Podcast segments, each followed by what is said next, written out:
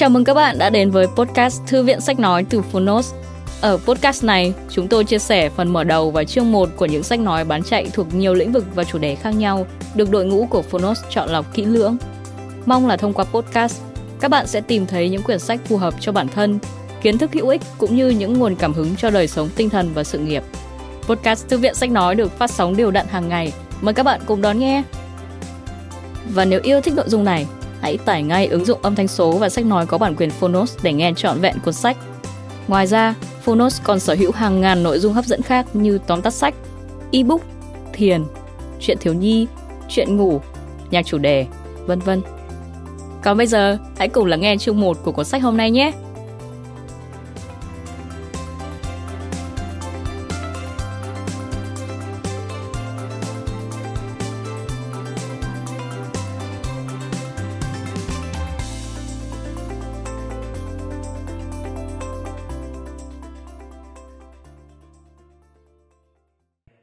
Bạn đang nghe từ Phonos.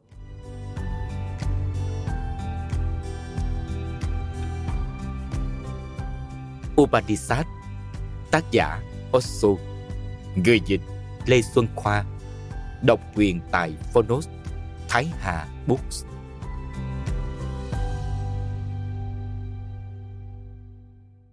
Giới thiệu, Từ Upanishad nghĩa là giáo huấn bí truyền giáo huấn ẩn giấu, giáo huấn bí mật.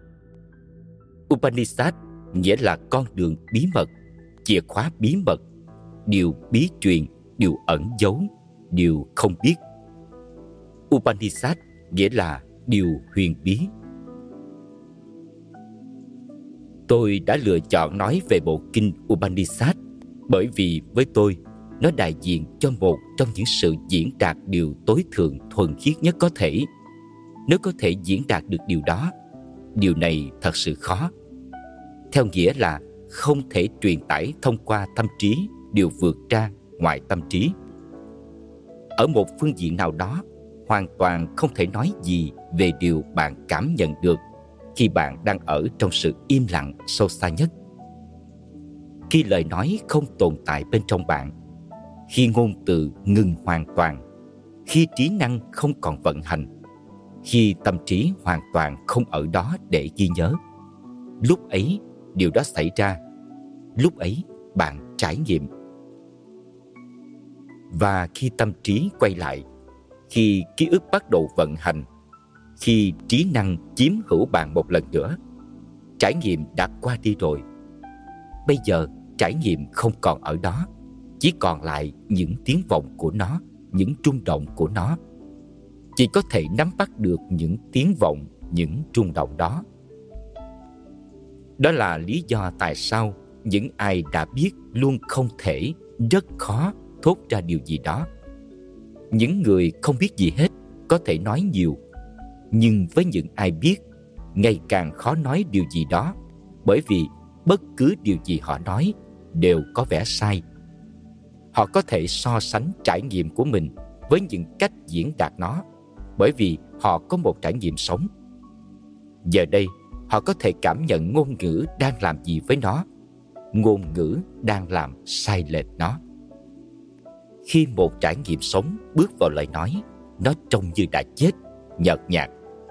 Một trải nghiệm sống có tính toàn bộ, trong đó toàn thể bản thể bạn nhảy múa và hân hoan. Còn khi được diễn đạt thông qua trí năng, nó trông mờ đục chẳng có ý nghĩa gì.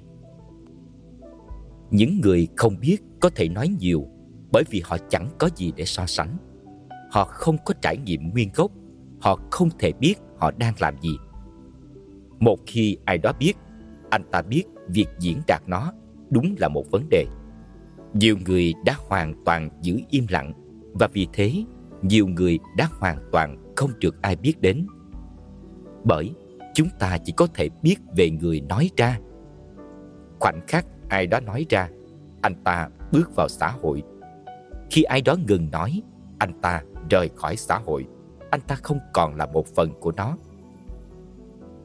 Ngôn ngữ là môi trường, trong đó xã hội tồn tại. Nó giống hệt như máu.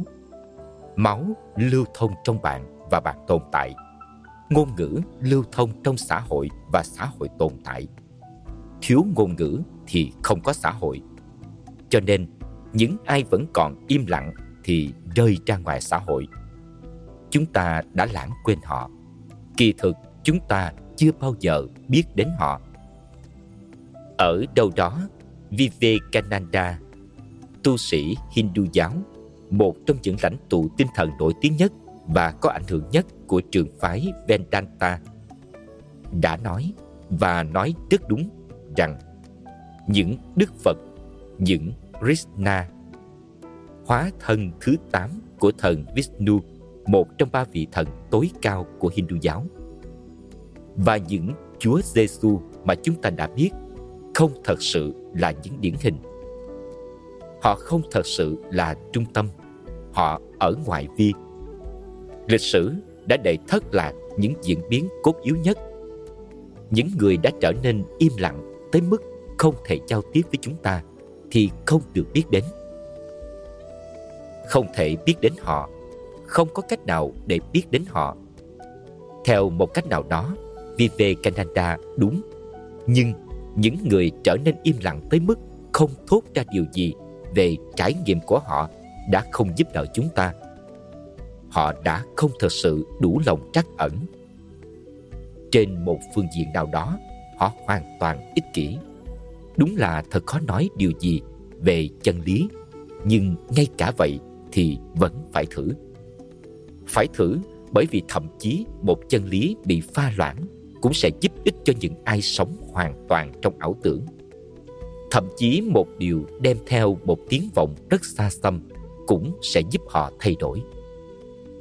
Không phải là đức phật rất hài lòng với những gì ông nói bất cứ điều gì ông nói, ông đều cảm thấy không đúng. Ông có cảm giác giống như lão tử. Lão tử nói điều có thể được nói ra không thể đúng, khoảnh khắc nó được nói ra, nó đã bị sai lệch. Nhưng dù vậy, đối với những ai sống trong các thế giới nhiều ảo tưởng, những ai đang ngủ sâu, đang ngủ say, thì thậm chí một hồi chuông báo thức giả cũng có thể giúp ích. Nếu họ có thể bước ra khỏi giấc ngủ của mình, nếu có thể mang họ đến một ý thức mới, một bản thể mới, thì thậm chí một báo thức giả cũng là tốt. Đương nhiên, khi bản thân họ thức tỉnh, họ sẽ biết rằng nó là giả, nhưng nó sẽ giúp ích. Trên một phương diện nào đó, bất kể chúng ta có ở đâu và có là gì, chúng ta đều giả tới mức chân lý thuần khiết tuyệt đối, đích thực. Nó không thể thâm nhập vào bạn. Nó sẽ không tạo được mối liên lạc nào. Bạn sẽ không có khả năng thấu hiểu nó. Chỉ một chân lý được pha rất loãng, Được chỉnh sửa theo một nghĩa nào đó, Bị làm sai lệch, Mới có thể có chút hấp dẫn với bạn. Bởi vì khi đó, bạn có thể hiểu được ngôn ngữ của nó. Nó đã được dịch ra cho bạn Bộ kinh Upanishad Chúng nói theo cách từ trái tim đến trái tim. Chúng không mang tính triết lý, chúng mang tính tôn giáo. Chúng không liên quan đến những khái niệm, những học thuyết, những giáo lý. Chúng liên quan đến một chân lý sống. Nó là gì và có thể sống theo nó như thế nào? Bạn không thể suy nghĩ về nó, bạn không thể triết luận về nó. Bạn chỉ có thể di chuyển vào trong nó và cho phép nó di chuyển vào trong bạn. Bạn chỉ có thể chứa đựng nó, bạn chỉ có thể đắm chìm toàn bộ vào trong nó, bạn có thể tan chảy trong nó. Chúng ta sẽ nói về bộ kinh Upanishad và tôi sẽ mang trải nghiệm của riêng mình vào để đáp lại chúng. Nhưng đó chỉ là một bước đệm. Trừ khi bạn di chuyển vào bên trong chính cõi giới ấy. Còn không, nó sẽ không có nhiều tác dụng trừ khi bạn di chuyển và nhảy vào bên trong cái không biết còn không nó sẽ không giúp gì được cho bạn hoặc nó thậm chí có thể gây hại bởi vì tâm trí bạn đã chồng chất quá nhiều quá nặng nề nó không cần bị đè nặng thêm nữa tôi ở đây để làm nhẹ gánh cho nó. Tôi sẽ không dạy bạn một tri thức mới nào đó. Tôi sẽ chỉ dạy bạn một kiểu ngu ngốc thuần khiết. Khi tôi nói ngu ngốc thuần khiết, tôi muốn nói đến sự ngây thơ. Tôi muốn nói đến một tâm trí hoàn toàn trống rỗng, cởi mở. Một tâm trí đã biết thì không bao giờ mở, nó đóng. Chính cảm giác tôi biết đóng kín bạn lại khi bạn cảm thấy tôi không biết, thì bạn mở ra, bạn sẵn sàng di chuyển, sẵn sàng học hỏi, sẵn sàng du hành. Tôi sẽ dạy bạn ngu ngốc, quên đi những điều đã học, chứ không phải tri thức. Quên đi những điều đã học là thứ duy nhất có thể giúp bạn. Khoảnh khắc bạn quên đi những điều đã học, khoảnh khắc bạn quay lại trạng thái ngu ngốc, bạn trở nên giống như một đứa trẻ, bạn trở nên ngây thơ giêsu nói, chỉ những ngài giống như trẻ nhỏ mới có thể bước vào vương quốc của thượng đế. Tôi sẽ cố gắng làm cho bạn giống như trẻ nhỏ. Hãy can đảm sẽ cần phải nỗ lực. Đó là thử thách lớn nhất có thể được trao cho bạn. Trừ khi bạn chấp nhận thử thách, còn không, bạn sẽ không thể thấu hiểu bộ kinh Upanishad hay tôi. Đối với thử thách này yêu cầu cơ bản là cần thấu hiểu một vài điều. Đầu tiên là đặt sang một bên tất cả tri thức của bạn. Trong mấy ngày này, xin vui lòng ngu ngốc, bạn sẽ không mất tri thức đó. Nếu bạn vẫn cảm thấy nó là tốt, thì sau mấy ngày này, bạn có thể lại đem nó theo. Nhưng trong mấy ngày này, xin hãy đặt tất cả gánh nặng của tâm trí bạn xuống bất kể bạn biết gì, đừng cho phép nó can thiệp ở đây. Bởi vì nếu bạn cho phép nó can thiệp, tôi sẽ không thể tạo ra sự tương thông mà vì nó, tôi đã kêu gọi bạn. Nó sẽ là một cuộc thực nghiệm vĩ đại.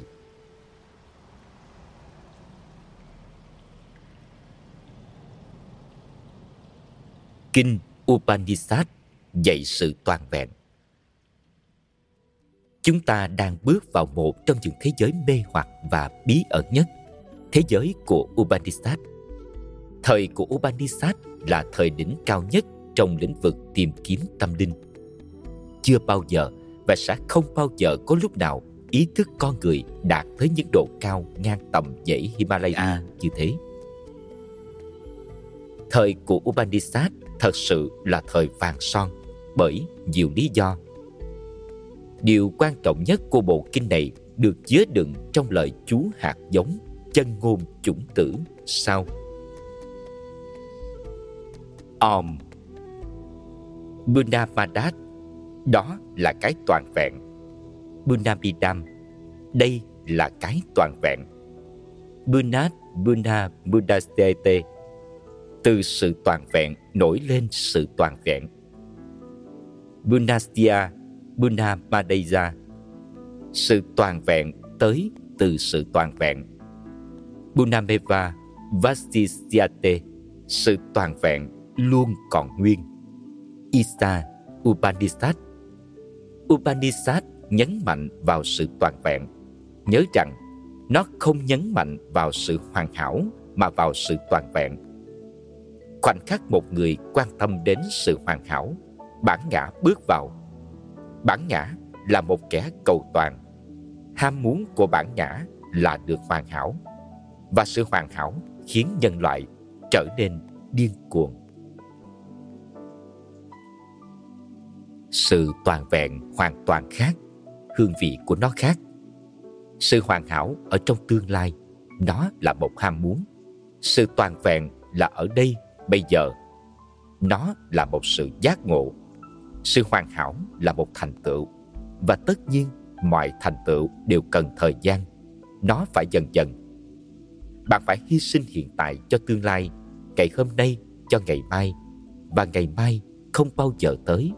Cái tới luôn luôn là hôm nay. Hiện hữu không biết gì về tương lai và quá khứ. Nó chỉ biết hiện tại. Bây giờ là thời gian duy nhất. Và ở đây là không gian duy nhất. Khoảnh khắc bạn đi lạc khỏi ở đây và bây giờ, bạn sẽ kết thúc trong một kiểu điên khùng nào đó. Bạn sẽ vỡ thành từng mảnh, cuộc đời bạn sẽ trở thành địa ngục. Bạn sẽ bị xé ra. Quá khứ sẽ kéo một phần của bạn về phía nó, còn tương lai sẽ kéo phần kia. Bạn sẽ bị tâm thần phân liệt, tách rời, chia cắt. Cuộc đời bạn sẽ chỉ là một nỗi thống khổ, một cơn trung chảy, một mối lo âu, một sự căng thẳng sâu sắc. Bạn sẽ chẳng biết gì về phúc lạc.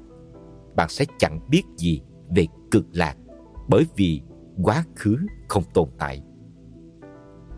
Và người ta tiếp tục sống trong những ký ức vốn chỉ là những vết chân trên cát, hoặc họ phóng chiếu một cuộc đời vào tương lai vốn cũng không tồn tại chẳng khác gì quá khứ. Một cái không còn nữa, một cái vẫn chưa có. Và giữa hai cái ấy, người ta đánh mất cái thực, cái hiện tại, cái bây giờ. Sự toàn vẹn thuộc về cái bây giờ. Nếu bạn có thể chỉ ở đây, thì bạn giác ngộ ngay khoảnh khắc này. Khi đó, nó không phải dần dần, nó đột ngột. Nó là một sự bùng nổ từ Upanishad vô cùng quan trọng. Nó đơn giản, nghĩa là ngồi gần một bậc thầy, nó là một sự tương thông. Bậc thầy đang sống trong sự toàn vẹn. Ông ấy đang sống ở đây bây giờ. Ông ấy đang rung động ở đây bây giờ. Cuộc sống của ông ấy có một điệu nhạc. Cuộc sống của ông ấy có một niềm vui sướng, một sự im lặng sâu sắc mênh mang. Cuộc sống của ông ấy tràn ngập ánh sáng chỉ cần ngồi im lặng bên một bậc thầy là đủ. Bởi vì sự hiện diện của bậc thầy có tính lan truyền, sự hiện diện của bậc thầy rất mãnh liệt. Sự im lặng của ông ấy bắt đầu vươn tới chính trái tim bạn. Sự hiện diện của ông ấy trở thành một lực hút nam châm đối với bạn. Nó kéo bạn ra khỏi vũng bùn của quá khứ và tương lai. Nó mang bạn vào trong hiện tại. Upanishad là tương thông chứ không phải truyền thông truyền thông là từ cái đầu tới cái đầu, còn tương thông là từ trái tim đến trái tim đây là một trong những bí mật vĩ đại nhất của đời sống tâm linh, và không ở đâu khác, không lúc nào khác, nó lại được thấu hiểu một cách sâu sắc như vào thời của Upanishad. Kinh Upanishad ra đời khoảng 5.000 năm trước. Một sự tương thông bí mật, một sự truyền đạt vượt khỏi các kinh sách, một sự tương thông vượt khỏi ngôn từ. Đây là ý nghĩa của Upanishad.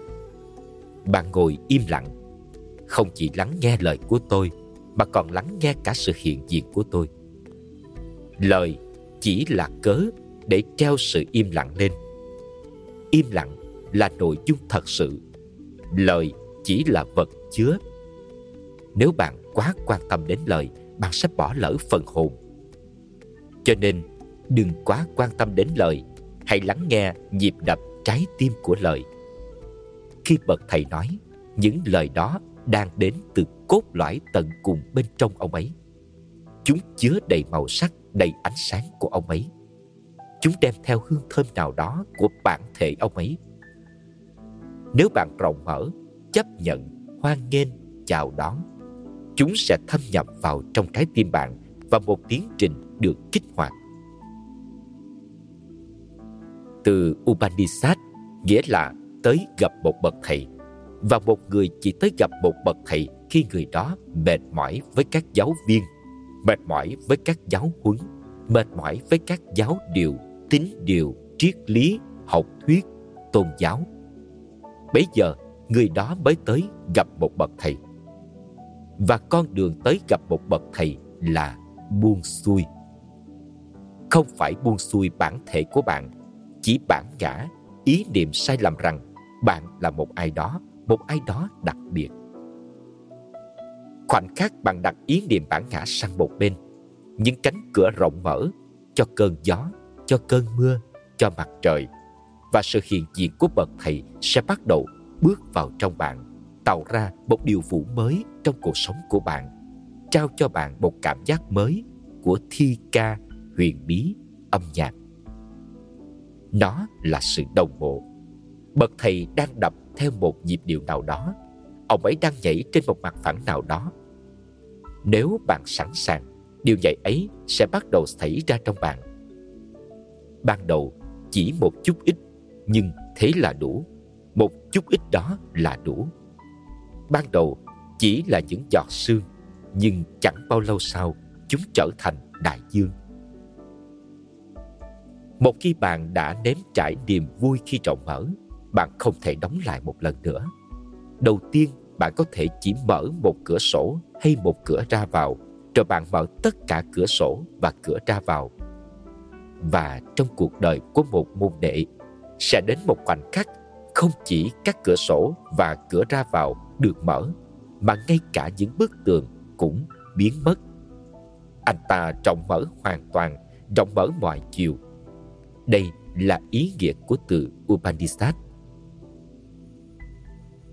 Kinh Upanishad được viết bằng tiếng Sanskrit. Sanskrit là ngôn ngữ cổ nhất trên trái đất.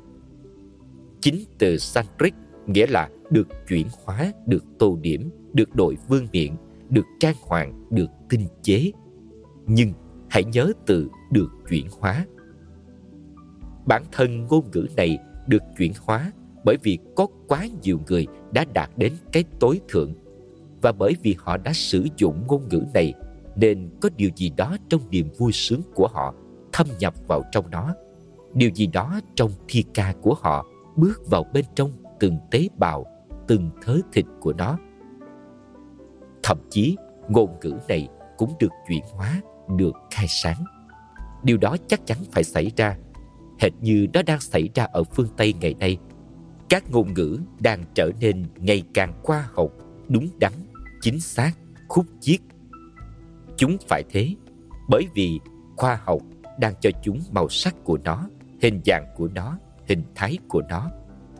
Nếu khoa học đang lớn mạnh, thì đương nhiên ngôn ngữ diễn đạt khoa học sẽ phải mang tính khoa học điều tương tự cũng đã xảy ra 5.000 năm trước ở Ấn Độ với tiếng Sanskrit quá nhiều người đã chứng ngộ và tất cả bọn họ đều nói tiếng Sanskrit sự chứng ngộ của họ bước vào bên trong thứ tiếng đó với tất cả âm nhạc, với tất cả thi ca, với tất cả hân hoan. Tiếng Sanskrit trở nên sáng chói. Sanskrit là ngôn ngữ có chất thi ca và âm nhạc nhất từng tồn tại. Một ngôn ngữ có tính thi ca thì trái ngược với một ngôn ngữ có tính khoa học. Trong ngôn ngữ có tính khoa học, mọi từ phải rất rõ ràng về ý nghĩa. Nó chỉ được có một nghĩa. Trong ngôn ngữ có tính thi ca, các từ phải linh hoạt, tuôn chảy, linh động, chứ không tĩnh. Phải có nhiều lớp nghĩa, nhiều khả năng. Ngôn từ không được chính xác, càng không chính xác càng tốt. Bởi vì khi đó nó sẽ có thể diễn đạt tất cả các kiểu sắc thái. Cho nên các bản kinh tiếng Sanskrit có thể được định nghĩa theo nhiều cách, có thể được bình giải theo nhiều cách. Chúng cho phép có nhiều sự vui đùa. Chẳng hạn, có 800 gốc từ trong tiếng Sanskrit và từ 800 gốc từ đó tỏa ra hàng ngàn từ, hệt như từ một gốc tỏa ra một cái cây có nhiều cành và hàng ngàn chiếc lá, hàng trăm bông hoa. Mỗi gốc đều trở thành một cái cây to lớn cành lá xum xuê.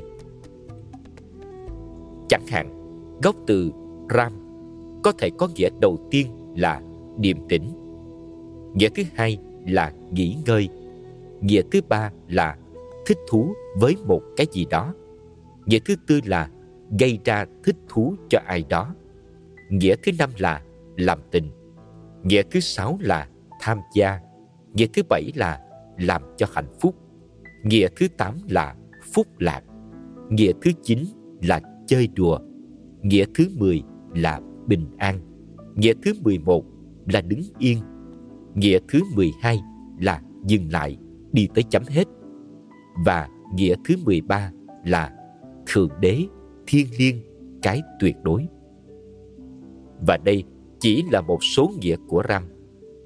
Đôi khi những ý nghĩa liên quan đến nhau, đôi khi không. đôi khi thậm chí chúng mâu thuẫn với nhau. Cho nên ngôn ngữ này có phẩm chất đa chiều. Bạn có thể chơi đùa với những từ ngữ đó và thông qua trò chơi ấy, bạn có thể diễn đạt điều không thể diễn đạt, có thể ngụ ý điều không thể diễn đạt. Ngôn ngữ Sanskrit được gọi là Devavani, ngôn ngữ thần thánh. Và nó chắc chắn thần thánh theo phương diện nó là ngôn ngữ có tính thi ca nhất và là ngôn ngữ có tính âm nhạc nhất. Mỗi từ đều có âm nhạc bao quanh một hương vị nhất định. Chuyện này đã xảy ra như thế nào? Nó xảy ra bởi vì có quá nhiều người có nội tâm vô cùng hài hòa đã sử dụng nó. Hiển nhiên, những ngôn từ đó trở nên sáng chói. Chúng đã được những người chứng ngộ sử dụng. Có điều gì đó trong ánh sáng của họ ngắm vào ngôn từ, chạy vào ngôn từ. Có điều gì đó trong sự im lặng của họ bước vào ngữ pháp, vào ngôn ngữ mà họ đang dùng. Những bản viết tay bằng tiếng Sanskrit được gọi là Devanagari. Devanagari nghĩa là nơi trú ngụ của thần linh và chắc chắn là như thế. Mỗi từ đều trở nên thiêng liêng bởi vì nó đã được những người biết Thượng Đế hay sự thần thánh sử dụng. Nguyên tắc cơ bản này phải được ghi nhớ. Kinh Upanishad nói rằng thế giới là một dạng biểu lộ của Thượng Đế, còn Thượng Đế là dạng không biểu lộ của thế giới. Và mọi hiện tượng biểu lộ đều có một hiện tượng không biểu lộ bên trong nó. Khi bạn thấy một bông hoa, bông hoa chỉ là dạng biểu lộ của cái gì đó bên trong nó, cốt tủy của nó. Cái không biểu lộ cái linh hồn của nó chính bản thể của nó. Bạn không thể nắm bắt được nó bạn không thể tìm thấy nó bằng cách mổ xẻ bông hoa. Để làm điều đó bạn cần một cách tiếp cận thi ca chứ không phải cách tiếp cận khoa học cách tiếp cận khoa học sẽ phân tích góc nhìn thi ca thì khác hoàn toàn khoa học sẽ chẳng bao giờ tìm thấy vẻ đẹp nào trong bông hoa bởi vì vẻ đẹp thuộc về dạng không biểu lộ. Khoa học sẽ mổ xẻ dạng biểu lộ và sẽ tìm ra tất cả các loại chất cấu thành bông hoa, nhưng lại bỏ lỡ linh hồn của nó. Mọi thứ đều có cả hai, thể xác và linh hồn. Thể xác là thế giới và linh hồn là thượng đế. Nhưng thể xác không chống lại linh hồn, thế giới không chống lại thượng đế. Thế giới biểu lộ Thượng Đế, thể hiện Thượng Đế. Thượng Đế là sự im lặng và thế giới là bài ca của sự im lặng đó. Và điều đó cũng đúng với bạn. Mọi người đều có cả hai, cái biểu lộ, cấu trúc tâm trí thân thể và cái không biểu lộ ý thức của bạn. Tôn giáo là việc khám phá cái không biểu lộ trong cái biểu lộ. Vấn đề không phải là thoát khỏi nơi nào đó, vấn đề là thám hiểm những chiều sâu tận cùng bên trong bạn thám hiểm trung tâm im lặng, trung tâm của cơn lốc và nó luôn luôn ở đó, bất cứ khoảnh khắc nào bạn cũng có thể tìm thấy nó không phải tìm nó ở nơi nào khác. Trên dãy Himalaya hay trong một tu viện nó ở bên trong bạn. Bạn có thể khám phá nó ở dãy Himalaya. Bạn có thể khám phá nó ở chợ. Kinh Upanishad nói rằng việc lựa chọn giữa cái tuyệt đối và cái tương đối là sai. Bất cứ lựa chọn nào cũng sẽ khiến cho bạn bị phiến diện, bạn sẽ không toàn vẹn. Và thiếu sự toàn vẹn thì không có phúc lạc, thiếu cái toàn vẹn thì không có sự thiêng liêng. Thiếu sự toàn vẹn, bạn sẽ luôn luôn lệch lạc, điên khùng một chút. Khi bạn toàn vẹn thì bạn lành mạnh bởi vì bạn là toàn bộ cái tương đối nghĩa là thế giới. Thế giới hiện tượng luôn biến đổi và cái tuyệt đối nghĩa là trung tâm bất biến của thế giới luôn biến đổi. Hãy tìm ra cái bất biến trong cái luôn biến đổi và nó ở đó cho nên không có nghi ngờ nào cả. Bạn chỉ phải biết kỹ thuật khám phá ra nó. Kỹ thuật đó là thiền. Thiền đơn giản nghĩa là trở nên hòa hợp với cái không biểu lộ thể xác ở đó bạn có thể thấy nó tâm trí ở đó bạn cũng có thể thấy nó. Nếu nhắm mắt lại, bạn sẽ thấy tâm trí cùng với tất cả hoạt động của nó, cùng với tất cả những việc nó đang làm. Ý nghĩ đang trôi qua, ham muốn đang trỗi dậy, ký ức đang nổi lên và toàn thể hoạt động của tâm trí sẽ ở đó. Bạn có thể quan sát nó. Một điều chắc chắn, người quan sát không phải là tâm trí. Người có ý thức về những hoạt động của tâm trí thì không phải một phần của tâm trí.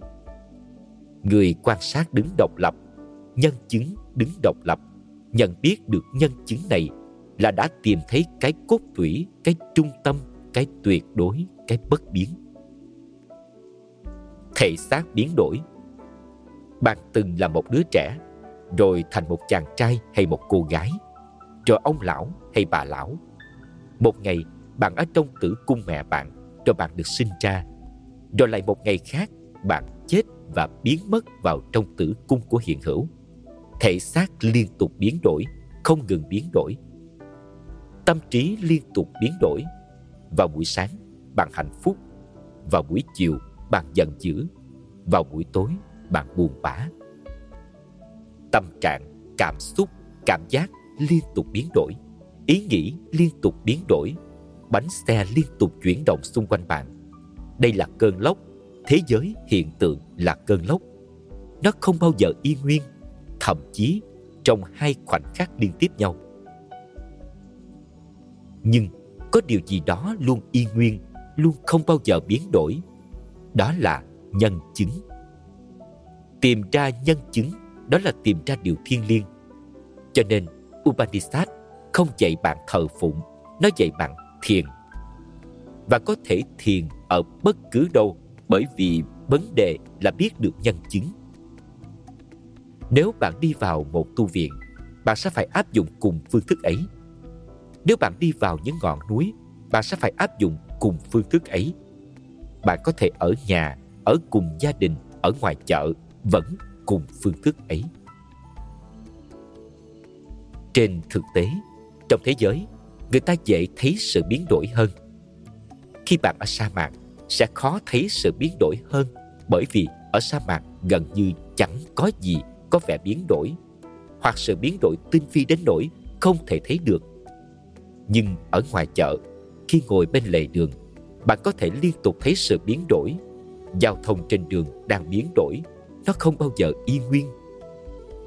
Sống trong tu viện là sống trong một thế giới tĩnh, một thế giới bất động. Như thế, khác nào sống như một con ếch ở trong ao, ở trong giếng, bị bao kín. Sống trong đại dương sẽ làm cho bạn nhận biết nhiều hơn về những biến đổi. Ở trong thế giới là tốt. Đó là thông điệp của bộ kinh Upanishad. Các nhà tiên tri Upanishad không phải những người tu khổ hạnh. Tất nhiên, họ đã từ bỏ nhiều thứ, nhưng sự từ bỏ đó không thông qua nỗ lực nó thông qua thấu hiểu nó thông qua thiền họ đã từ bỏ bản ngã, bởi vì họ thấy rằng nó chỉ là một thứ do tâm trí tạo ra. Nó không có thực tại, không có thực chất nào trong nó. Nó là cái bóng thuần túy và lãng phí cuộc sống với nó là ngớ ngẩn. Nói họ từ bỏ là không đúng đúng hơn là nói rằng họ đã trở nên nhận biết đến mức tự nó khô héo đi. Họ không còn tính sở hữu, không phải là họ không sở hữu thứ gì mà họ không còn tính sở hữu. Họ sử dụng mọi thứ, họ không phải những kẻ ăn mày. Họ sống vui vẻ, tận hưởng mọi thứ họ có, nhưng họ không có tính sở hữu. Họ không phải những người bám chấp. Đó là sự từ bỏ đích thực. Sống trong thế giới mà vẫn tuyệt đối không có tính sở hữu. Họ yêu thương nhưng không ghen tuông. Họ yêu thương một cách trọn vẹn mà không có bất kỳ bản ngã nào xen vào, không có bất kỳ ý tưởng nào muốn thống trị người khác. Đó là điều tôi đang cố gắng làm ở đây và có những tên ngốc ở Ấn Độ nghĩ tôi chống lại văn hóa Ấn Độ. Đương nhiên là tôi chống lại điều đã xảy ra trong 3.000 năm qua. Đó không phải văn hóa thật sự, đó là sự lầm lạc, đó là sự xấu xí nó đã khiến Ấn Độ bần cùng, Nó đã khiến Ấn Độ phải làm nô lệ trong nhiều thế kỷ. Nó đã khiến Ấn Độ đói kém, ốm yếu, bẩn thỉu.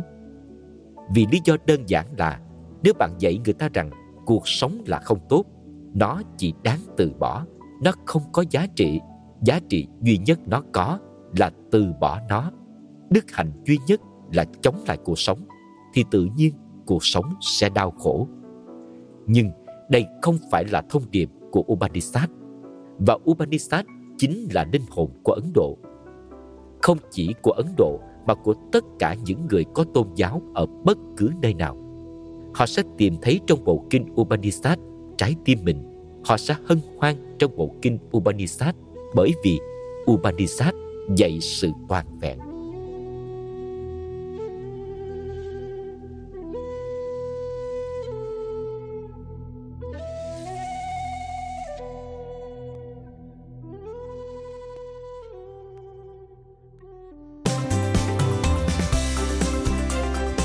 Cảm ơn các bạn vì đã lắng nghe podcast Thư viện Sách Nói.